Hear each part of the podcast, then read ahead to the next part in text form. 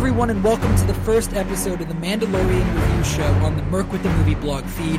I'm one of your hosts, Sean, and I'm joined by Wade. And as a special surprise last minute guest, we also have Sarah with us. Hey, what's up, guys? Yeah, it's a surprise to me. yeah, you said last minute. Really, it was literally last second because I Yeah. mean, like within a minute, and she's on. did you see me lurking, or did you just like? How did this happen? um, I, I I saw on the side your little thing popped up that said you were online, and I was like, well, hell, Sarah's on. Let's see what she's doing because I remember you had a funny little thing about how you ended up seeing it for the first time. So I was like, Oh, okay. yeah, let's see what she thought. okay. So, so let's do it this way. Uh, obviously, on this show, we're going to be watching, watching. We're going to be talking about. Yes, we will watch the show before we talk about it, but we will be talking about the uh the Mandalorian, the show on Disney Plus, and we'll be here every week after a new episode airs to talk about it. Um, so really quickly, actually, because you just brought it up, Wade, I want to start with uh your guys' first experiences watching it in terms of getting into it just because there was so much talk online about like about how how hard it was to actually get the show to play Yeah, yeah, for sure. Uh sarah muted herself so jay wade uh what was your experience like the first time you went to put it on did you get in there kind of easy or did you have trouble No, I, I had some problems, dude. I got up early. I got up at seven o'clock in the morning to watch it, Okay. and I'm sitting there, and I couldn't get on at all. I downloaded the app just fine, but then it had uh, it, it just said that it wasn't able to connect.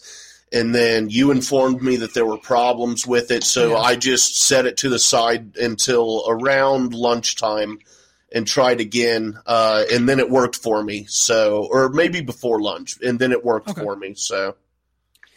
Sarah what was it uh what was the journey to to watching the mandalorian oh like man, you? guys. um, okay, so my husband's a huge Star Wars fan, and I'm like casual, um, maybe more than casual. So I, my husband got up around like seven, and I stayed in bed, and I was just like, well, he's probably gonna watch the episode without me, and that's okay. At first, I was like kind of hurt. I'm like, he's gonna watch it without me, and then I was like, well, that's okay because I know he's gonna want to watch it again, so it doesn't matter. So then I woke up around like ten he like came in the room and like woke woke me up and was like, I can't wait any longer. We need to watch The Mandalorian. And I was like, Why didn't you just watch it without me? And he's like, Because I wanted to watch it with you. And I was like, Oh, that's sweet. And I was like, That's so nice. I said, But you could have watched it. Like I don't. It's fine. Whatever. Um. So then we went to actually watch it, and the app it wasn't working on Xbox. Um. So he was getting really upset. And Yeah. we're Oh, like- yeah. oh my gosh, it was so fun. I'm sitting there like I'm on my phone watching like um Inside Out on my phone as he's like freaking out because I've never I've never seen Inside Out, but he's like It's so good. Well, he's like, we'll, we'll we'll try and watch something else, and I'm like, okay. So I'm trying to watch it on my phone, and I'm just sitting there, and he's like keeps hitting the refresh on on his X, Xbox, and it keeps every time you do it, it will like go a little further, and it'd be like, sorry, connection issues or whatever, and he Oh gets so mad. He's like, "Ah, "Are you kidding me?" It took it took probably like twenty minutes, and then it finally worked, and he was very happy. Yeah. E- Even when I got it to play, it had some issues with it during the streaming. So, okay. But I mean, Yeah, I've I've watched it two and a half two and a has a half issue. times so far. So, Oh yeah. I've also seen it two and a half times. Uh, I've seen it once, oh, but we almost watched it again tonight. If that's any consolation. yeah, that's better. I had a much easier road to watching the show. I uh, Monday night I went to go see Parasite. I got home and I it was probably about eleven o'clock. I sat around for about an hour and I was like, all right, I'm gonna go to bed now. And I went I got in bed and I looked at my phone one last time and people on Twitter were like, Disney Plus is live right now. And I was I went on to my Amazon, my Fire TV, and I looked through the app and I couldn't find it. And I was like, all right, I'll wait about five minutes, see if it shows up. It showed up, and then I was like, all right, if I can get in in the next 10 minutes and I can start The Mandalorian, I will watch it before I go to sleep. It took me about 10 minutes to get it downloaded and to Hmm. get it to start up because there were already some connection issues then. But It only took me about 10 minutes. I started the episode. I had no problems when I like when when I was watching it. And then as soon as the episode ended and I tried to take a look around the rest of the app before I went to sleep, the entire thing crashed. So Wow. Oh. I got I got the episode in that night. Perfect timing. I watched it the night after again, and then I got halfway through it before we had to start recording this. So I actually it's paused on my other monitor, and IG11 is pointing his gun at the camera right now. So oh my god. oh, that's sweet. so let's uh let's move into general thoughts about the episode overall. We are gonna dive in a little bit deeper later on, but I want to get everybody's uh general reactions to uh, this this thing we watched. Uh Sarah, why don't you start? Okay. um okay, so I have a little story before we like jump into my thoughts. Okay, but go.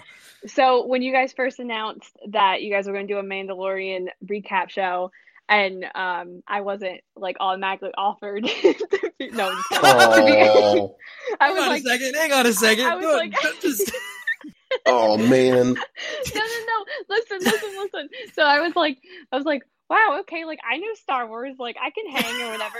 But then I'm watching this episode, and when the episode ended, I was like, there's a good reason they didn't ask me to be on the show. I'm so the whole time I'm asking my husband, like, so what's happening? Who's What's- that? What's going on? And he's like, shh. And he's like trying to explain to. Me. I'm like, wait, I'm really confused. What's happening? I'm like, and he like, well, so my overall thoughts was are, um, I thought it was really solid. I think there is a lot of um deep fandom st- stuff there where he Mhm. he was super excited like he was Mhm. like oh they're going deep into the lore and oh they're talking about this this and i'm like oh that's that's i have no idea what's happening but okay that's really cool um i liked i really enjoyed the episode it really felt like a um a western and i thought that was really cool um i'm i don't like i'm gonna keep watching it and i want to learn more and i'm just i feel like the casual viewer because i'm just Mhm. like i don't really know what's going on but i liked what i saw yeah. It's great. Well, Wade, what were your thoughts? the first I want to say that now I feel super bad. Um, I, I'm sorry, Sarah. no don't it feel was- bad It was not intentional at all. I did think about asking you to be on here too, but uh, it just well here we I, are I, I honestly just assumed that that evenings or and weekends maybe you'd be busy and you didn't care that much about Star Wars because you talked before about how Star Wars was the least interesting thing on Disney Plus and did so- i say that i don't think i said no, that. but something like that. You said that at Um, the same time that you thought that you were happy that Collider fired Harloff. yes Also, yes, right. I would I would like to amend Wade what Wade is saying. You were considered, and then Oh, when it was decided that I would be on Afterlife with you, I said that that was enough. Wow. Okay, I get it. So, well, like I said, no hard feelings because I just watched the episode and was super confused and like, yeah, I can't hang with these guys. Well, you're here now, and that's what but it matters. looks pretty. Yeah. Um, yeah, and, and that right there, the looks of it, um, original trilogy written all over Mm. it, dude. Mhm. That was the only thing that I uh, that I expected was for it to have that originally original trilogy feel. Other than that, I, I allowed myself to be completely open. I had no idea or expectations at all, and uh, yeah, it was beautifully shot. Um, there was some great dialogue in there Yeah. and uh, yeah, just some great little uh, throwback things. And uh, uh, hell, dude, I just I'm trying to muzzle myself, man. I just want to. I just I, I love this thing so much, dude. I just want to jump on it like like a pillow when I was 14 and and just Oh. hump the, the hell out of it, dude. It Oh. was so amazing. Oh. Okay. Huh. uh yes i also very much enjoyed this episode i loved it i was as i've i think i've told absolutely everybody because i don't ever shut up i was hesitant about this show i was worried about it i didn't know if it was going to be uh, something that i would enjoy but that was obviously uh, proven wrong seeing as i've seen it two and a half times uh Man.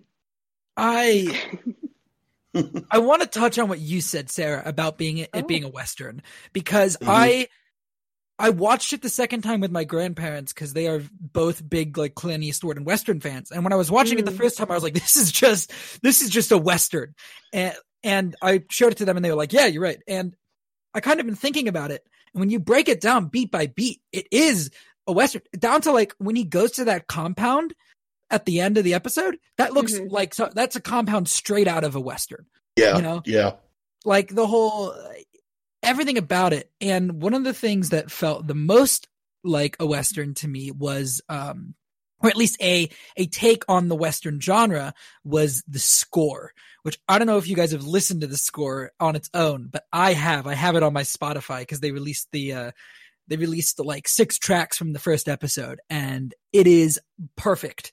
Um, the, the Mandalorian himself, his like theme actually sounds a whole lot like the good, the bad, and the ugly. That mm-hmm. wah wah wah. I don't know if you guys could hear it during the episode, but it's like a weird alien mix on the the good and the bad, the good, the bad, and the ugly uh, theme. What did you guys think about the score specifically? Was that anything that even popped into your mind while you were watching it? Oh yeah, um, it was beautiful. Yeah. It. Oh man.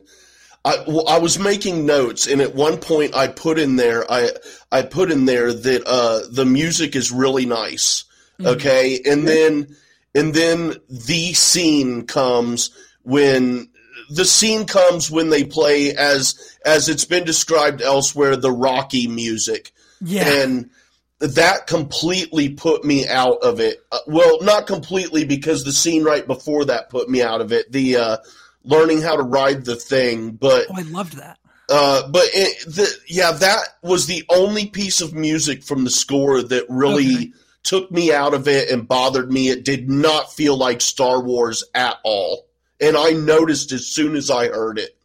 So I did hear somebody describe it as the Rocky. And we can talk about spoilers, guys. There's going to be spoilers in this. Um, uh, I don't think we're going to be able to hold back. We will go even deeper into spoilers later. So we'll kind of try to keep it general ish at the beginning, but there is a scene that you're talking about where they, they are like, they're kind of riding across an open landscape. And I did not think Rocky until somebody brought it up. I just thought, uh, cowboy on horseback riding across mm. the desert or something. Like, that that is I didn't even I didn't even think about Rocky. I thought and that scene before I loved him taming the um the uh, oh god, I don't know what it was called. I can't think uh, of the name of uh, them. The slug. Yeah, yeah, these these creatures uh it was it was very cool. They it was like that whole scene is like an older cowboy teaching a younger cowboy like mm-hmm. how to break a horse. You know, a blurg. That's what uh, they're called. Dude, they could have just skipped over that whole scene. It just to me it seemed unnecessary, boring. Um, it it took me out of the episode completely. It came off a little cheesy to me, even.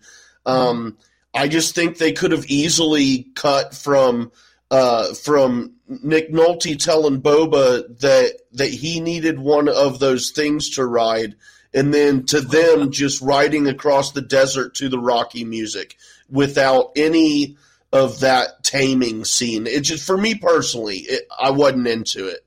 Mm-hmm. Sarah, what do you think about that taming scene? Yeah. um. Yeah, I felt like that. It was a little random. Um. It definitely just kind of maybe slowed the episode down for me, and the episode's yes. kind of slow already. um, which means like I didn't I didn't not like it, but I also was just kind of like, what's going on? Like, what's happening? Like, mm-hmm. why is he? Ta-? Yeah, it was a little random. Um, yeah, and I mean, if he's supposed to be so badass, then why the hell does he need to be taught how to ride that thing anyway? Well, so I think that part of that is like he is such a badass that the guy had to be like, calm down. All right. You're, yeah, you're a big bad Mandalorian. Like, uh, getting frustrated is not going to help you. Just, mm-hmm. you're, you're a Mandalor, you're the Mandalorian. You got to, be calm, approach it. You know, I I really liked the scene because you're right, it does slow the episode down. I loved that this episode was slow. We've got eight episodes of this. Yeah, right? yeah. And it's gonna be we're gonna we're we're gonna have some time. There's gonna be some slow moments in this show, and I loved it. I I think if this were a Star Wars movie and that scene had been in there, I'd be on your side, Wade. That I don't think Yeah. that scene would have been necessary.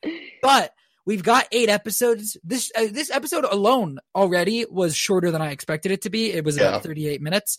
Um, I don't think that was a bad thing. I thought it was actually perfectly timed. That was But It flew by.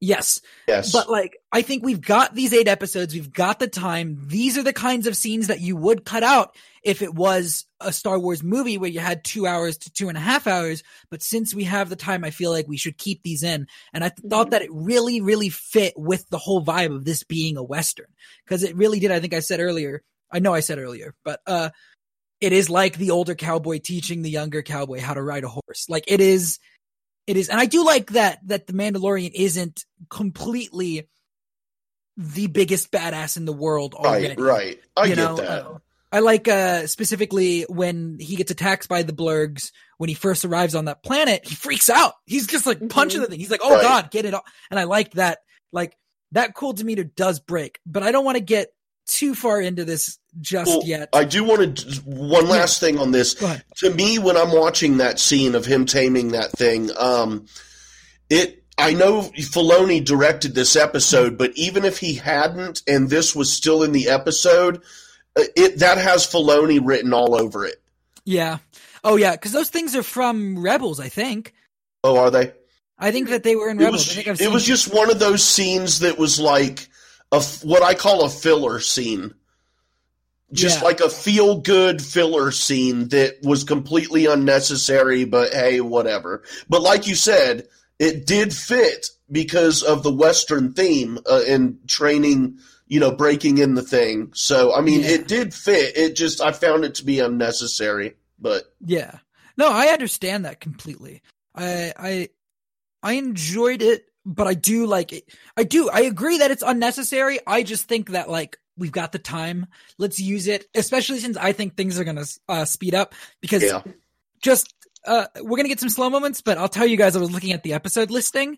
Uh Mm. almost every episode is written by Jon Favreau. Episode five is directed by Dave Filoni and written by Dave Filoni. So I think Mm. episode five is going to be, uh, I think episode five, and then there's one episode, one other episode besides five that is written by um, somebody who isn't James, uh, Dave Filoni. I think Rick Famuyiwa did an episode, but I, I think when we get to that episode where it's not written by Filoni and it's written and directed by Dave Filoni, oh sorry, when it's not written by Favreau and it is written and directed by Dave Filoni, I think, uh, I think that's when we're gonna get some Yes. stuff going down. We're going to get Uh, some major inside baseball, dude. Definitely.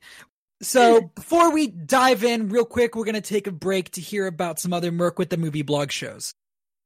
Hello, everybody. Jay Wade And Kaylin here. to tell you about SEN Afterlife. It's an after show podcast where we expand on the week of craziness on SEN Live, as well as have guests on to join in the fun. Yep, and we get personal too. We do movie reviews, and at times we go way off the rails, which I guarantee is always Kaylin's fault. Hey, how rude and not true. So come join us on the Merc with the Movie Blog feed and remember to rate, share, and subscribe. And as always, enjoy. Hi everyone, this is Sarah, host of Go Get That Rose podcast, a podcast that is dedicated to talking about all things Bachelor Nation. Join Jay Wade, a man in his 40s who is recently new to all things Bachelor Nation, and myself, someone who has been watching passionately for the past three years, as we review, share our thoughts on each episode of whatever show is currently on TV, whether that is Bachelor, Bachelorette, or Bachelor in Paradise. We might not even know everyone's name, but we have fun nonetheless. You can find us on Merc with the Movie Blog feed wherever you listen to podcasts.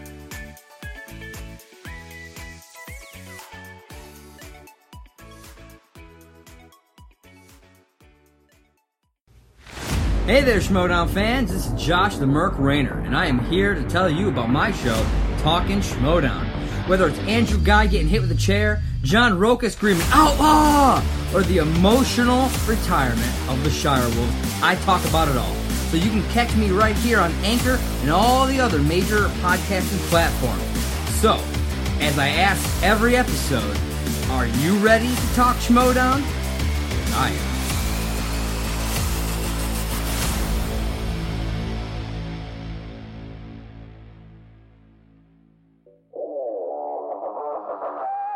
Hey, it's Sarah, and I'd like to tell you about Afterlife. It's a weekly Collider Live after show podcast where Mike, Sean, and I give our takes on Roxy and Dorinda's annex, on Yodi's producing skills, and whatever Cody and Alex are up to in that booth. In addition to having guests, we expand on the crew's discussions and add our own craziness to the mix. You can find the show on Merc with the Movie Blog feed on all the podcasting platforms. See you soon.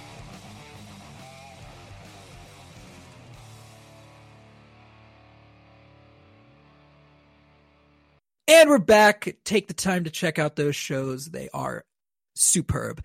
Uh, we are going to be now going in deep on the episode. I think we're going to try to go through it uh, kind of as it happened. We can do that, or we can just jump around. It's up to you guys. I'm not really sold on either way. Yeah, we'll just let's start at the beginning and see what Okay. happens. Mm, That's good idea. fine with me. And we opened me as as Wade said earlier. We opened on Boba Fett holding the Dude, tracker. Um, how the hell yes, dude. How the hell can you not be down when the opening shot is Boba straight up fucking tracking somebody? Sorry about the F bomb. Straight up tracking somebody. So- I, I'm super excited, man. That's probably not going to be the only F bomb I accidentally drop. I'll say this r- real quick because the joking about the Boba Fett stuff made me think about it. Um, I don't know if you guys have yet. Uh, be careful. I know his name. Uh, Pedro Pascal just said it in an interview yesterday, and I was Oh, watching shit. an interview with him, and he's like, "My character's name is," and he just said it. So I do know his name. I'm not going to tell you what it is or if you're right, right or anything, but. Well, I um, mean, it, it's Boba Fett. I mean, everybody Fett. knows that. He said, he said, "My name is Boba Fett." Um, Oh man, that means it's not Boba Fett. hey, you don't you don't know that. Uh, I lie constantly, but yes, I did get that spoiled for me by Pedro Pascal himself. So I guess if anybody Yeah, had to spoil it, I'm okay with him doing it. That's why you don't right. watch interviews. You just True. ignore everything. Just bury my head in the sand. You know what? I'm not going to watch The Mandalorian after. So I don't. I'm not going to watch Mandalorian because I don't want to be spoiled on The Mandalorian. That sounds like That's the the best way, dude, to avoid the spoilers. Watching logic. the show is the biggest spoiler of all. yeah. So yes, we open up. We're on this uh, ice planet that I do not believe was named, uh, and I was not able to find a name anywhere. I'm not gonna lie, I didn't look. Um, I I went to Wikipedia, and Wikipedia named the last planet, but neither of the other ones. So I just assumes that they're assumed that they're not named. But we open up. We see him with the tracking fobs. He's looking for somebody, and he goes into the bar. And immediately, we'd seen a lot of this scene, admittedly, from the trailers. Yeah. So we kind of knew how it was going to play out. But uh, that scene was very good. Um, what do you guys think of that bar fight scene at the beginning? Because I do actually have a couple thoughts about some maybe important things that happened in it. Um, well, man, it, it was pretty cool. It was cool, man. Um, I mean, obviously, the best part was him uh, not letting the guy get away Yes. who was trying to run away, which was also awesome that the guy was running away and he wouldn't let him run away. Yeah. and then cutting him, essentially cutting him in half. Um, that was awesome. Um, I liked it all, and I liked the uh, I, I liked that they were using alien language. Mhm. Um, I think the bartender it would have made more sense if he were the only one who spoke English, though, because he's the bartender, so you would expect him to be able to communicate with all of his patrons.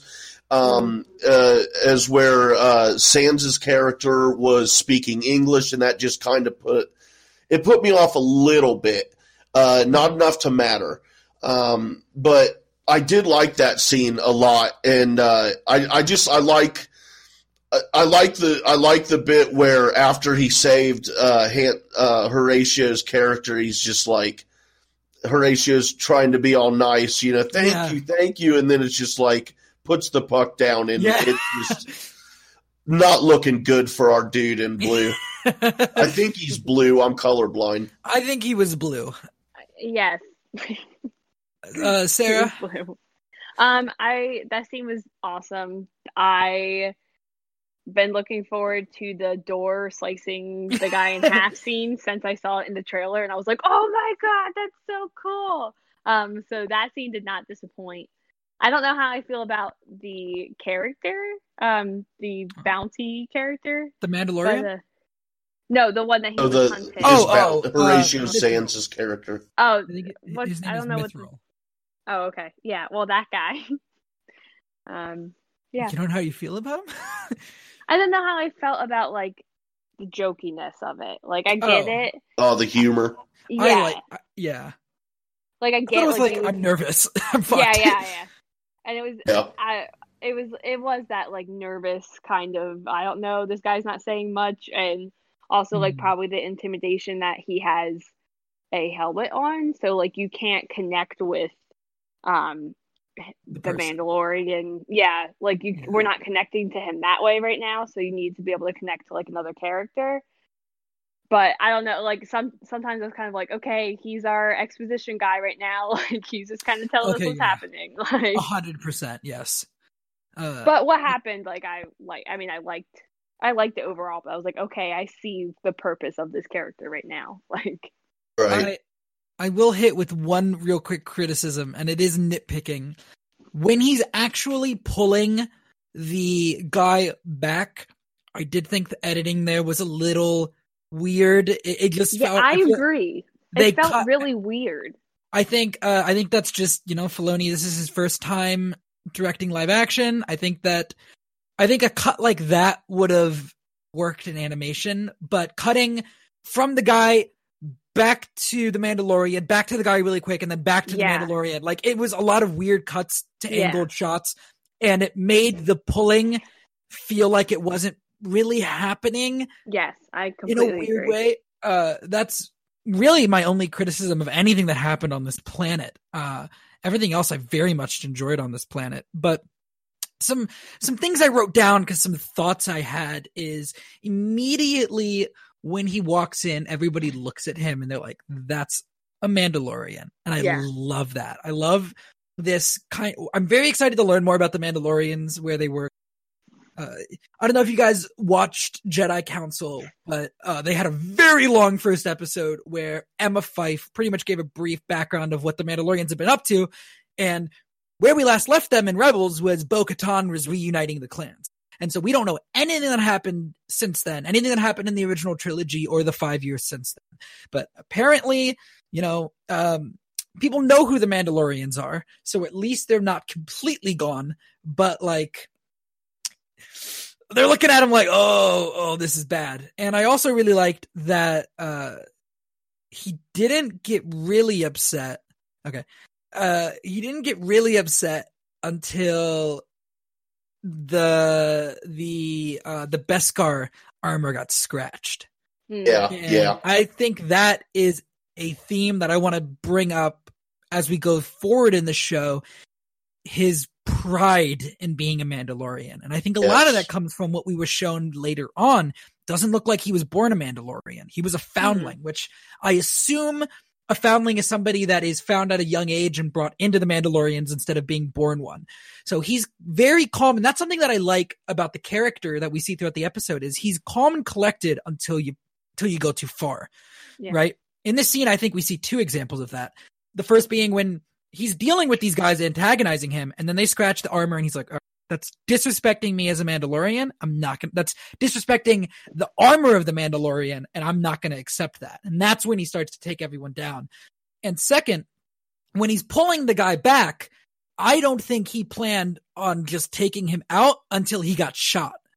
Right, right. Mm. I agree. You know, because he's pulling him back, and then the guy shoots him. And he's like, "You know what? No, you, Yeah. you're gonna mess with me. I'm not even gonna put up with this." And he just takes him out with the door. And those were two little things in this scene that I really liked. That I think just two actions, right?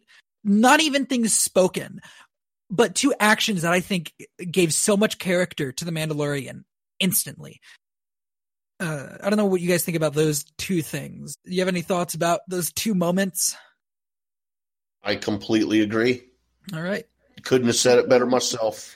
Uh, and then the one last line of dialogue I wanted to touch on in this scene is when, uh, when he is talking to Mythrol and he says, I can take you in warm or I can take you in cold. And I like that he's giving him the option. It's just it's right. it's a lot of this show we see a lot of or this episode him giving people the chance and mm. then when they don't take it he's like i don't i gave you the chance now you know i i gave you the chance of the carrot now you get the stick and um that's not at all how that expression is uh supposed to be used but that's how i used it um yeah, So I- it, it shows he's not just a he's not just a killer. He's not just he's not a bounty hunter because he likes to go around and hunt people down and kill them. He's Mm. he's just a bounty hunter, and he's going to Yeah. do it, and he's going to treat people fairly. Mhm. Yeah. So after that scene in the uh, in the diner, we have a quick little scene where where they go. Uh, the Mandalorian takes Mythrol. They kind of walk down that path that we saw him on at the beginning of the episode. And is this? I I don't know if you guys noticed from this alien. He looks like the dude at the beginning of A New Hope that tells the Imperials that the Millennium Falcon, like on Tatooine where the Millennium Falcon is, he looks like one of those people. And I noticed that immediately. I guess I love bringing back the old It was alien. the sound that I caught Yeah. more than anything. That's true. And he's playing like a little flute thing to summon people. I thought that was kind of cool. And I, Mhm. uh, I bring this scene up because you're probably thinking, what, why are we talking about this scene? It's a little thing that happened. There was something in here as well that I thought is very important to the character, where the first thing that comes through is a ship piloted by a droid, and the Mandalorian's like, nope, not doing that. No droids. And they bring in uh, Mm. Brian uh, Posehn's character instead, who drives him. But I don't know if you guys saw in the trailers, uh, they have not shown this scene in the show yet, but in the trailers is a scene of him as a kid with his uh, his world being attacked, and there are battle droids Oh yeah, in the yeah, yeah. background. So we're operating under the assumption that probably whatever world he was from before he joined the Mandalorians uh, was attacked by the Separatists during the Clone Wars. So I really like this little detail of like he still does not trust droids. Yeah. Uh, yeah, I like that too. uh after after that they go to the ship i don't really have anything to say about this scene i thought it was Yeah. i i thought it was cool it was like a little walrus monster it was that it looked really good but uh i don't there was nothing really too of note in there i did like that the uh Mythrol was like we gotta get out of here and just without saying a word the mandalorian goes over picks up his gun shocks the thing and all right let's go Yeah, and then he talks some more, and then he gets frozen in the carbonite. Dude, let's Yes. move to the good stuff, dude. but also the carbonite stuff I- I'm excited, dude. I loved the carbonite stuff because I It love was cool, yes. it's so no, that was really when he's cool. when he's It was walking cool. through there and he sees all this stuff and you're tense and you're tense and then he looks at the carbonite and he's like oh oh no. And then Yeah, he realized it. there the Mandalorian's there in the background. And I love the reference to Life Day from the holiday special. He's like I was hoping to make it home for Life Day you know I guess I won't get to see the family or whatever. And you can hear probably not. And he grabs him. Oh I loved it. I thought that was great. And again it's Yeah. the idea of he said he was going to bring him in warm and originally I bet you know the Mythrol was like warm or cold you mean alive or dead but Right. he's like, all right, I'm going to bring you in. I'm going to let you have free reign of my ship as long as you do what you're, you, you don't lie to me. And when he's like, yeah, he lied to me. He's not, you know, using the evacuator.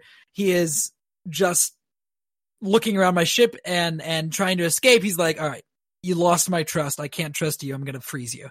And it's Hmm. just all these moments I think really helped to build up the character of the Mandalorian very early on. So let's get to the stuff that you want to talk about, Wade. Um, we see Carl Weathers. We go to this bar. He's turning in the bounties. We see Carl Weathers. Uh, there was some cool stuff in here that I liked. He tries to pay him with Imperial credits. And I think that there's a lot in this episode about uh, the Mandalorian not liking the Empire. And the Carl Weathers character is like, hey, it works. You can use it. And he still will not accept it to to the extent that he'll take half in the Moncala or whatever, or the uh, I don't know Mm. kind of what currency it was, but he'll take half in this other currency instead of taking the full in in the imperial stuff. And you know he's told about this other bounty that is going to uh, uh is going to give him more, but it's not on the books, right? It's below. It's kind of a, a below the below the table thing. And so he goes, he meets up with these people, he walks in the room, and what do we see, Wade? Oh, we, see Apollo Creed. Or wait, after that? After that, yeah, when he's given the thing and he goes to see. Oh, oh we're to the good Yeah. part now. That, yeah, I was trying to get you there. All right, he sees the stormtroopers. Yes, yes. Yes, dude, he sees the stormtroopers, and they're all looking dirty as shit, you know, because Yeah, it's I love been, it's post, uh, it's it's post Empire, and and they ain't got nowhere to clean their uniforms. No. and uh, the the the character there behind the table can't remember his name, the director fella in real life, Oh, but Werner he was brilliant, and you could tell right away by the way he was sitting and the way he was Yeah. talking that he was ex uh, uh, imperial officer of some sort. He's also got, I, I'm pretty sure he's also got a big old Imperial symbol on like a necklace on his uh, chest, which I did not notice until like the second time I watched it. I was looking at his neck and I was like, is that just the, the Imperial symbol on his, on his neck? And I, yeah, I'm pretty sure he's wearing a little, uh, thing. I like that immediately upon entering the building, um, the Mandalorian is on edge when he sees the stormtroopers. Oh And yeah, all it takes is one person coming out of a room that he didn't know was already there, and he's got his blasters out and he's ready to go. Hmm. Uh, oh Sarah, yeah. what did you what did you think of all of this this stuff? The uh, you know, even if you have anything to add, going back to the Carl Weathers stuff, but the boring Um, part probably. Um, well, real fast, me and um my husband we just watched Rocky and Okay. the first Rocky and uh my husband said something like, "Oh yeah, Carl Weathers, he looks a lot like um Billy Dee Williams." And then the fact that I forgot he was in The Mandalorian, I was like, "Oh my god, we were just talking about how they look so much alike." Like so I just I Yeah. to me I was like that's crazy. Um the the scene you're just talking about with the uh stormtroopers, I'm trying to make sure all my names are lined up because I do not know Star Wars that well. Um I called them clone clone troopers or whatever and he's Ooh, like there's no ooh. clones anymore. I was like, okay, Yeah. sorry. I don't know. Sorry. Um but I thought that scene was great. I think so I think for me like I am looking at this show more of like maybe more of the like technical like standpoints of it just because I don't know a lot of like the lore that's happening. Um but the scene was just like executed great and also like just going back to like we can like you said like you can feel the tension of the Mandalorian and you can't see his face and like that's like super impressive that we could feel like that he was on edge and that he was Mhm. tense and when he tries to shoot the guy and um, I don't know. I just thought that scene was great. That was this was the part of the show where I leaned over to my husband and said, "What's happening?" I'm so confused. um, but uh, I don't. I I mean, I like like heist things like that. And once I kind of figured out what was going on, I was like, okay, like he's bad, maybe. I don't know, but Yeah. we'll see. I think we're going to get a whole lot more with Werner Herzog going forward, and I think that doctor is going to end up being important. And I think we'll Yeah. talk about we'll talk about the doctor a little bit later. But um, yes, I loved that scene. I thought it was great. I I was enthralled by Werner Herzog. Every sentence that came out of his mouth was uh His voice is so good. yeah It's like Alan Rickman, like that deep, Yeah, like well, not even deep, but like just a distinct, like. I love it. yeah, and he offers the Mandalorian Beskar steel, and it you know uh it's I noticed, and I'm I'm you're supposed to notice. It's very obvious. It's branded with the imperial uh, symbol. The uh, the were you gonna say something, Wade? Sorry. No, I said yep. Yeah.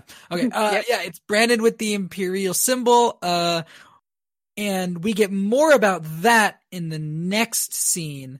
But uh, you know, Werner Herzog tells him about this contact. He says he can't give him a whole lot. All he can give him is the tracker fob and the age of the person. And I thought it was interesting that the doctor was the one that had to be like, bring him back alive. And Werner Herzog, yeah, bring him back alive. But like, if you have to kill him, like Yeah. Yeah, yeah. you can you, you can kill the thing, but yeah, I guess if you want to bring him alive, you can. Um, so I thought that was interesting, and I'll I'll talk about that a little bit more later on because I have a theory about that.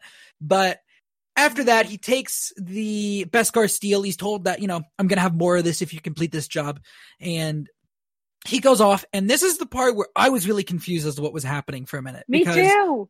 he was just walking around, and I was like, shouldn't he be going to a ship? Shouldn't he be going? Because I really thought the Mandalorians weren't around.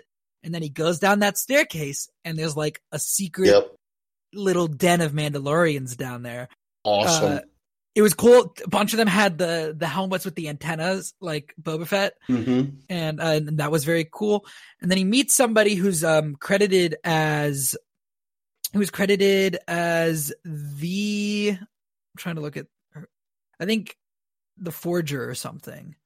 Mhm. Yeah, credit it meets up with an armor forger. The armorer is their name, and uh, he hands over the Beskar steel, and they pretty much they pretty much talk about how it was taken during the Great Purge. Uh, so uh, it's implied that in between Rebels and now, the Empire took over. Uh, well, I think Mandalore had con- uh, the Empire had control of Mandalore during Rebels, but it seems like they took a bunch of the steel, and purge implies death. Yeah, it does. So we're not sure entirely what happened to the Mandalorians, but it already does not sound good. It sounds like they are very much a endangered race at this point. Um, I don't know if they are endangered, more like anybody around them is in danger, but uh and the armor of Ford forges pauldrons and in maybe one of my favorite parts of the episode. With every clang of the hammer on the steel, we flash back to uh, him as a child. And I thought that was awesome. I thought that was some Mm. great editing. Yeah, that was pretty cool. That whole scene was awesome with the forger and uh the forger's helmet was complete like Spartan Yeah. kind of kind of look and uh it was just really sweet, dude. And uh I just I want to find out what his uh what his uh signet will, will be. Yes, so that was uh he was asked, Has your signet been revealed? And I have no idea what that means. Oh, good. Uh Wade, Another do you have any idea what that means? Did, is it something Sarah and I missed, or do we not know what that is yet? Like do you know what a signet is? I mean, like it's it's No. like a symbol, right? Yeah, it's like a it's a symbol like your clan Yeah, a seal. Symbol. Yeah. kind of thing like your yeah but i i would say i don't know he's a foundling so he so it would it would depend on i don't know was he adopted by a specific clan because it would sound like he wasn't or else he would know what his signet is Yeah, it's Hmm. weird. We don't exactly know. We don't exactly know what that would be. Um, he was. We don't even really know the extent of what the foundlings are. To be honest, Uh, what we know is the armorer says that the extra metal from the Beskar that was recovered is going to be used to sponsor foundlings. And he says that he was a foundling. So, you know, with the flashbacks, we assume that that means that they joined the Mandalorians later in life instead of being born into it, but we don't really Hmm. know a whole lot. And I think this was one of my favorite scenes of the episode just because there was so much implied Mandalorian lore in it. And I was like, I was like, yes, give me more. I want more. I want to know more about the Mandalorians. Um, I don't know if you guys had similar experiences to that during this scene. yeah i uh, anything mandalorian i'm thirsty for all the time I'm just I'm super interested by everything that was happening there. I did like the uh, uh they had like the um the uh the skull symbol type thing over the door. I yes thought the that was really- mandalorian logo yeah. I thought that was very cool. And I really hope that like I, I assume it's going to be a common thing that'll happen throughout the show is he'll get pieces of his armor from this armorer person. Mm. But I very much enjoyed that, and I hope we uh, get more of that later, as, as, along with more Mandalorian lore. After that, the Mandalorian leaves that planet and he heads to the third planet, and the only one that is actually named in the episode, and it is called, if I can find it, it is called Arvala Seven. We're gonna, we're gonna, uh, Sarah's gonna hop out here now. Sorry, Uh, sorry. guys. Stick around for the whole thing, Sarah. It's okay. We, we No, it's all right. We're just happy that we caught you before we started and that you could jump in for, for any of the call. Yeah, thanks. Thank you Yes. for having me. I'm sorry I can't continue. No, it's much. okay. I'll Uh, no keep on watching, and I'll uh, learn more and maybe come back another week. Cool. and Sounds good. Sounds good. Awesome. Have a good night. All right. Thank you. right, you see you, guys too. All right, so uh, they head to Arvala Seven. Uh, he lands there. He's attacked by two creatures, and I've already forgotten what the names of them. Blur. Oh, that was uh, them. Blorg or something? Yeah, yeah. Blorg, Boba Fett, I think was their name. Uh, no, Boba Fett is the Mandalorian. ah, no, shit, you're right. I'm sorry. Uh, the Blurgs, you know, they attack him, and I loved that scene. Like I said earlier, it was Yeah, that was cool. Sam Panic. We saw a little bit of the flamethrower before it got broken. Uh, Yeah. which almost read to me like we we're already spending so much money on this show. We can't do the flamethrower right now. like, yeah, it? let's just break it in the first episode so no one expects it anymore. yeah, we'll, we'll fix it by the last one, but you know, we're just gonna we're gonna get rid of it for a little bit because we can't afford to do pyrotechnics right now. Um, yeah, I thought that scene was awesome. I liked, you know, he was about to get taken out by them before he's saved by Nick Nolte's character, and I love Nick Nolte's character. He's like, "I have spoken." Yeah, that's really cool. Hell, I didn't even know that was Nick Nolte until today. Yeah, yeah, I didn't know until afterwards. Uh, Yeah, That that he did a great job in that role. oh, a hundred percent. You know, I mean the taming the stupid blurg thing was not cool or necessary at all. And I could have done without it, followed by the Rocky music riding across the desert. But other than that, dude, Nick Nolte was cool, and and that stuff was cool. Yeah, and I think we're gonna get more of him later in the show. At least I hope so. Well, I hope so. Yeah. Um, there's also another character we're gonna talk about in a minute that I also hope we see more of. We already talked about the uh, Nick Nolte helping him learn how to ride a, uh, a blurg. We he mentions the ancient mythosaurs, which are something from um, old legends that are I guess is now canon.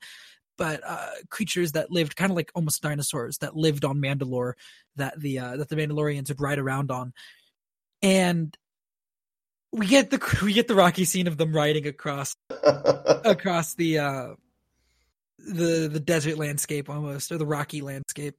And when he gets there the mandalorian tries to pay him and he's like nah this is this is enough you doing this getting rid of these people that are destroying my my land and my or or, or my home that's enough for me and uh he says you know you're a mandalorian i've only ever heard the stories but if you're really what you are then you should be able to handle this no problem.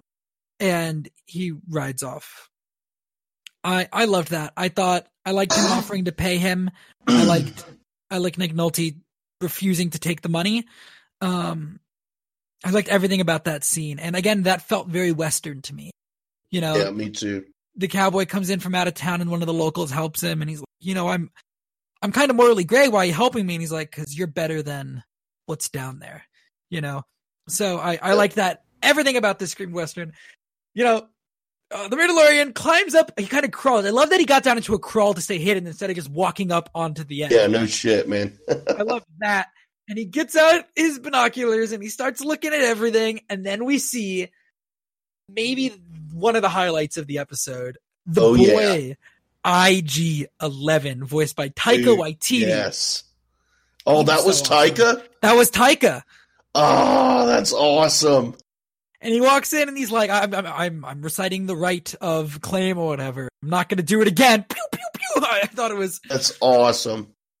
And I loved their back and forth. I loved the rapport Oh, between yeah. them as both of them being members of the guild. How the Mandalorian immediately felt more comfortable talking around this person that he sees as a peer, you know? Right, right. Even though he was that. a droid, he was definitely. And and then again, maybe he was just obligated to. Yeah, it's probably because when IG Eleven shoots him, he's like, "I'm a guild member," and he holds it up as Yeah, there's a there's a rule. We don't we don't go after each other, you know. yeah. Um, so we have the big shootout scene in the compound, and I thought that's awesome. I loved them. Like I loved Oh, them moving from cover to cover. I it felt so much like I loved uh, IG Eleven like pointing his guns up in the air and shooting the dude, and he just falls in Yeah, out that was frame. awesome. uh I love they bring in the like the machine gun and that also felt very much like a western like where they're they're fighting all the bad guys, and then uh, like a wagon wheels in, and the Yeah, tarp comes yeah, off, yeah. and there's like a Gatling gun. Like that was what I kind of thought of. Uh, I loved him using the the rope to pull the gun to the side so that it stopped shooting at him when he rushed the Gatling gun. Oh, I yeah, thought, yeah, yeah, yeah. like I loved the tactics. I just thought the fight scene was awesome. It was well thought out and choreographed. Yes, it was very logical. Like what he was doing was like, yes, this all makes sense. Uh, Yeah. I loved the jokes about IG Eleven being like, "All right, I'm gonna self destruct now." Yeah, that was awesome. And he's just like, dude, don't do that. It's like, yeah, it'll be fun. I'm gonna do it. It's fine. you want to see a magic trick? No, stop. Yeah, that was a great, great shootout scene, dude. It was. There was a lot of them too, man. The, Yeah. Of the bad, the the bad guys, I guess we would call them in this situation. Who knows, man? They might end up being the good guys. You know what I mean? Yeah, to be honest, because of what we're about to talk about. Uh, but real quick before we move on from this fight, I just want to bring up. I thought it was awesome. Uh, but I did think IG Eleven outshined the Mandalorian a little bit, and that's okay because this episode is like. Uh, Because I think this show, right off the bat, told us this is the Mandalorian's show, and we have this awesome side cast that you've seen in the trailers, but they're not all going to be in every episode. You know, Right? Yeah, like, yeah.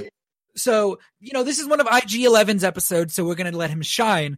But you know I'm gonna need an action sequence pretty soon where the Mandalorian just goes ham in that same way because he he was really good in this action sequence. I just think that he was a little overshadowed by the robot that could do complete 360 Yes. turns around the waist and stuff. That movement was amazing from him, dude. it looked great, and I was really worried about it because I didn't know if it would look great. Because I knew how the Mandal I- or uh, I knew how the IG droids were supposed to move because of IG88 in. Uh, he shows up in Clone Wars, and he might have showed up in Rebels as well. But I knew how they were supposed to work, move, and I was I was a little worried about that movement in live action, but it worked so well. I thought IG11's movements looked amazing. Yeah, completely agree. uh they finish taking everybody out and they're like how do we get this door open? And i love that they both just look at the thing together. I yeah, yeah. this this episode had some great comedy. Like there was it was it was funny too. I was chuckling uh throughout it. So i i enjoyed that. Um they blow open the door. He walks they walk in. The guy comes out. Mandalorian bob gets him. Anyone else? No? All right. They go they find their target it's in like a box they open the box it's a crib and and it's the biggest letdown of the fucking episode. wait really Yeah, I was let down, dude. wow Yeah. i i yelled Did you? Right. I, I saw the ears and I was like, yeah. I was like, holy fuck, is that one of, and then the, you know, the camera, we see it. It is a baby that is the same species as Yoda. And Yeah. Baby I Yoda. lost my How- shit. how how original and how un Dave Filoni of that. Oh, I absolutely loved it. But we'll talk about that in a second. I do want to just finish off the episode. Uh, just finish sorry. recapping it. But um, IG Eleven gets told tells uh, the Mandalorian, "I'm, I'm going to kill this thing." That is what I was told. I was not told to bring it in alive. I was told kill it. So IG Eleven points his gun. We see a blast, and it's the Mandalorian having shot IG Eleven. And Yep. there's a scene as the episode ends that I can only describe as being ripped right out of ET, where the Mandalorian reaches out and the little baby Yoda hand comes out and their fingers are like pointing at each other. That was Gucci, hilarious. Gucci, goo. Yeah. Gucci, goo. Oh, also- Gucci, Gucci, goo. Oh, look at the little Yoda baby. Look at the little Yoda baby. Yeah.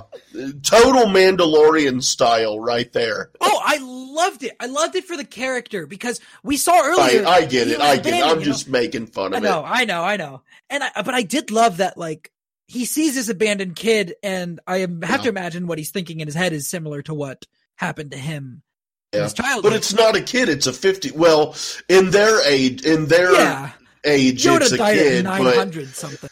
Yeah, and see, when we found out that the bounty was 50 years old, I'm doing the math, and, and this is the only time you're going to hear me admit that I know that Mhm. the Mandalorian is not Boba Fett. Um, I was doing the math, hoping that the that the target was Boba was Fett. Boba Fett. Okay. And I was thinking, dude, how cool is this? Is, is this if like this series is the Mandalorian trying to hunt down Boba Fett, and each episode, like Boba Fett is just one step ahead of him. And and and oh man, I was like, dude, please let that be it. And then it, it turned out to be a baby Yoda. Oh, that is when the show hooked me. I, I needed to know. I need to know more about this baby Yoda because we've only ever seen two of Yoda's species. Yeah, Yaddle yeah, and for Yoda. sure. Like, where the hell did this thing come from? Uh, and I'm a, I'm a, I might drop some bombs on you. I don't know if you've heard this yet. That baby, 50 years old, right? Right. The Mandalorian takes place nine years after the Battle of Yavin. Anakin Skywalker is born 41 years before the Battle of Yavin. 41 years to get to the Battle of Yavin. Nine years after, this baby Yoda is the same age as Anakin. The, dude, if they do some sort of like cloned Yoda thing, that's going to be stupid. I don't think it's going to be cloned Yoda. What I thought about what I don't think this is going to be anything. I'm sure it's a coincidence, but it seems like a lot to be a coincidence for them to be like, this is exactly placed and this is exactly how old this thing is. I feel like there's a lot of information there that's like leading you to look back. All right, what's 50 years before that? And it is Anakin Skywalker's birth. I'm wondering if maybe, as we know, Anakin Skywalker was not born normally. He was conceived through the Force. What if there's a chance that this Yoda was also, this little baby Yoda was also conceived through the Force? Yeah, but that would have to mean that Palpatine conceived both of them because Palpatine is the one who made Anakin. Yes, that is what we So, are I mean, are we really going to go back to that well, dude? Are we really doing this, man? So Like, I don't think we're doing the Palpatine stuff. I think Well, Palpatine even if- heavily implied because my thought process, and this is just my head spinning. What if it's something like Palpatine created this this this person in Anakin to use as a tool in the dark side, and so the light side was like, all right, I'm going to create somebody to be the counterbalance. Right? You're going to create somebody powerful dark because that's something that was touched upon in the Last Jedi. Darkness rises, light to meet it whenever one side grows in power, the other side corrects itself. So that's my kind of thought process right now. It's not Palpatine created this thing because I think if Palpatine created this thing, we would have seen it already. He would have been after. it. Right. But Well, s- it's a balancing act, you know, and I think that this makes so much sense to me because Dave Filoni is doing writing this. Or, or not writing it, but he's directing this episode. And I think Right. I don't think we're going to get a whole lot about this until episode. And I think episode five is going to drop a whole ton of shit since it's written by Dave Filoni. I think we're going to get into the nitty gritty of the more spiritual stuff in Star Wars in that episode. And we're going to talk about this baby Yoda and what it means. Um, I, I definitely think that's coming in episode five. like if okay so in my mind i'm thinking this baby it has to die within this series. Otherwise where the hell is it? Like we've not heard about any other baby yoda species at all in uh, in any of the of the, new movies. Any any of the new canon So, you know I'll counter with this. This baby's 50 right now and it, it's a baby still. It's only 25 years in between now and the sequels, or where we are in this. It'll be 75 by the time the sequels happen. If I had to guess, if if this I'm not sure this character is going to be important. All of this is hypothesizing. None of this could ever happen. I'm just pulling at interesting uh, strands of Right, ages right, right. and Filoni being so heavily involved in this, and Filoni being so heavily involved in the future of Star Wars, as Anthony Breznican reported over at Vanity Fair. Um, if I had to guess, I would I would say this is setting up for beyond the sequels because at 75 he probably he's probably very young by the time the sequels are happening. Uh, I would I would think that it is much more likely that uh what if this Yoda ends up being I'm just gonna keep calling it Yoda even though we know that's not who it is. But this Yoda thing ends up being significant. It's for after nine. It's for Right. after we're when we But- move further into it. But even if it's not a, sorry to interrupt you, dude, but No, even no, if it's go. not Yoda, okay, say it's just another Yoda species, okay, yeah. isn't that still just going back to the well? I mean, why can't we do something new, man? Why do we have to keep going back to the same stuff that we already know? The only, the only, like, I, I understand what you're saying, and I would agree with you if we knew a whole bunch about Yoda. If Yoda wasn't already a giant question mark in the sky, I would agree with you. But I think that we don't know, like, Yoda is such a mystery already that I'm okay with going back to it because this doesn't feel like let's re-explore something we have already explored. It feels like this is something we teased 40 years ago in Empire Strikes Back. Let's finally explore it. Wouldn't it be cooler to to have that mystery remain around Yoda instead of explaining the mystery through some other character that is the same species? That's also fair. I'm not sure that we'll get complete answers because again, I think the reason I have such faith in this is it's being done by Filoni. Right? Filoni was the mentee of George Lucas. He knows Star Wars better than anybody. You're I right. think But if he gave us space whales. yeah, I love the space whale. Ah. Look, Star Wars has some goofy. I can't feel it, but I'm strangling you right now like, through the wait. microphone. Wait, Empire has a space mole thing that lives in an asteroid. Yeah, but that's just freaking cool. But uh, if anybody else had done this, I'd probably be like, "What is this?" But since Dave Filoni is so heavily involved in the series, I have faith that he's going to deliver on this in a way that nobody else would. right. We'll see.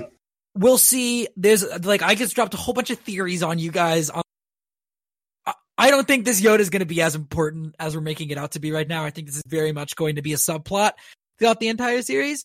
Uh, and at the most, uh, it'll be a subplot to set up for the future of Star Wars going forward after Episode Nine.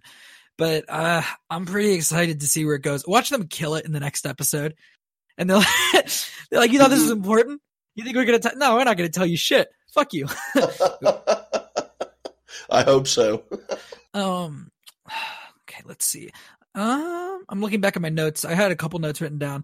There was. I'm gonna jump way back to something that um that Werner Herzog's character said really quick. Unless you do you have anything else on the Baby Yoda you want to talk about? No, no, I'm good to go. Okay, so I want to jump straight. I want to jump all the way back to Werner Herzog. I have a quote written written down from the episode where he says, uh, "The Beskar belongs back into the hands of a Mandalorian. It is good to restore the natural order of things after a period of such disarray. Don't you agree?" And I loved how layered that line, is. even though it's like it's obvious. It's almost taunting him in a weird Yeah. way, while also having a bunch of meaning behind it. Because he's like, he knows that they took the Beskar. He knows Mhm. that like the like the, yeah that he was part of it. So he's like, yeah, you should have this back after we stole it from your people. And also, it is good to restore the natural order of things after a period of such disarray. Don't you agree? Uh, That's completely talking about the Empire and it Yeah, uh, yeah, yep. You know, he's like, you want the Beskar steel back. You want to reinstate the Mandalorians to what they were. It's all I want too, is to bring back the Empire. Um, Yep. Yep, I agree with that. so I thought that line. And while we're on Werner Herzog, I've got one last thing to bring up uh, before I'm out of stuff for this episode. But uh, Werner Herzog uh, talking about IG-11, and he said that he was told to just kill the thing. That could mean one of two things, right? Or well, one of many things. But I have two theories. One of those is somebody else hired IG-11 who we do not know because he was not told to capture Baby Yoda. He was told to kill him, and we're going to be introduced to whoever hired IG-11 later. Other option Werner Herzog did not seem enthused in with bringing back the Baby Yoda alive, and he didn't seem to bring up that you could bring him back alive until the Doctor came in. Yeah, yeah. My theory is that Mandalorian goes there, Herzog is just going to be like, kill the thing. Doctor comes in, he has to save face, you know, keep it fine, whatever. Uh, save it, bring it back. And then when the Mandalorian's gone, he's like, fuck. All right. He calls IG 11 and he's like, or he brings IG 11 in and he's like, all right, you go. The doctor's not around to stop me this time. You just kill that thing. Um, that's one of my theories because I think that could lead to an interesting thing of the doctor and Werner Herzog both trying to rebuild the empire, but in different ways. where the doctor's like, yes, I want to study the force in this thing. Maybe if it's force sensitive, I want to study this creature and stuff and use that. And maybe Werner Herzog is like, dude, I'm older than you. I've seen the force. We don't want to mess with that stuff. Let's just kill the Yeah. thing and move on. You know? yeah, no shit, man. so that's really the last note I have on this episode. Uh, Wade, do you have any comments on that or anything else? Uh, no, man. Uh, interesting. I hadn't thought about it that way, but yeah, it's interesting, and I want to see how that unfolds. Yes, I am very excited to see how this entire show unfolds, and you guys will be there, hopefully, with us every step along the way. Uh, to give you guys a little insight, uh, the next episode of this is going to be coming a little bit quicker than it normally will, just because they're doing two episodes in the opening week. They did the first episode on Tuesday, second episode is coming on Friday, and then after that, it'll be every Friday. So you'll probably get an episode either this weekend or uh, on early next weekend that covers episode two and then after that it'll be one episode a week instead of two but uh thanks for listening wade thank you for joining me and talking about this Yeah, man, it's awesome. I love Star Wars, and I love this show. I, I think it's Boba Fett. great. uh you can follow the merc with the movie blog feed you can follow merc with the movie blog blog on twitter at movie blog merc this is my first time leading a show on here i'm really not sure what all i'm supposed to plug to be honest uh wait what am i supposed to plug why don't you plug it and i'll do it next time No problem. Uh, you can find this show as well as others on the Merc with the Movie blog feed on your Anchor and Spotify, Stitcher, Apple, Google Play, all that stuff. Um, you can find it as Sean did get correct. Uh, uh, on the Twitter at Movie Blog Merc. Also, if you want to go online, there are some articles and stuff on the website, uh, mercwithamovieblog.com. Um, and yeah, uh, me personally, you can follow me on Twitter if you want at jwade1134. That's the letter J, W A D E 1134. And Sean will tell you where where uh, he can follow at, and I will have the information written down properly for him, like I realize I should have already done for next time. I should have brought it up. Uh, me leading on this was a last minute decision, so that's my excuse. Uh, you guys can follow me on Twitter at Sean underscore AFK, and because shameless self promotion, you can also listen to me on the Afterlive, the unofficial Collider Live After Show podcast, also here on the Merc with the Movie Blog feed. And you can also check out my Power Rangers podcast I do with fellow Afterlife co-host Mike Mixtape. You can follow us on Twitter at Go Into the Grid. Yeah, for sure. For sure. And now now that we're being shameless, uh, you can find me on uh, SEN Afterlife. Uh, and also go get that rose uh, bachelor nation podcast uh, that sarah and i do sarah was here earlier and uh, kaylin and i do the other podcast and After Live, and she'll be here on uh, as many of these episodes as she can uh, Yes. also with us so yeah Yes. Yeah, don't worry. Whenever I'm hosting a show weird, I do this on Go Into the Grid all the time. Shameless self promotion is what it's about, man. yeah Uh, Yeah, well, now I won't feel shame anymore. I'll just No. do prideful plugs, yeah, there you go. I like that. prideful promotion. So join us next time when we talk about uh, The Mandalorian episode two. Uh, thanks for listening.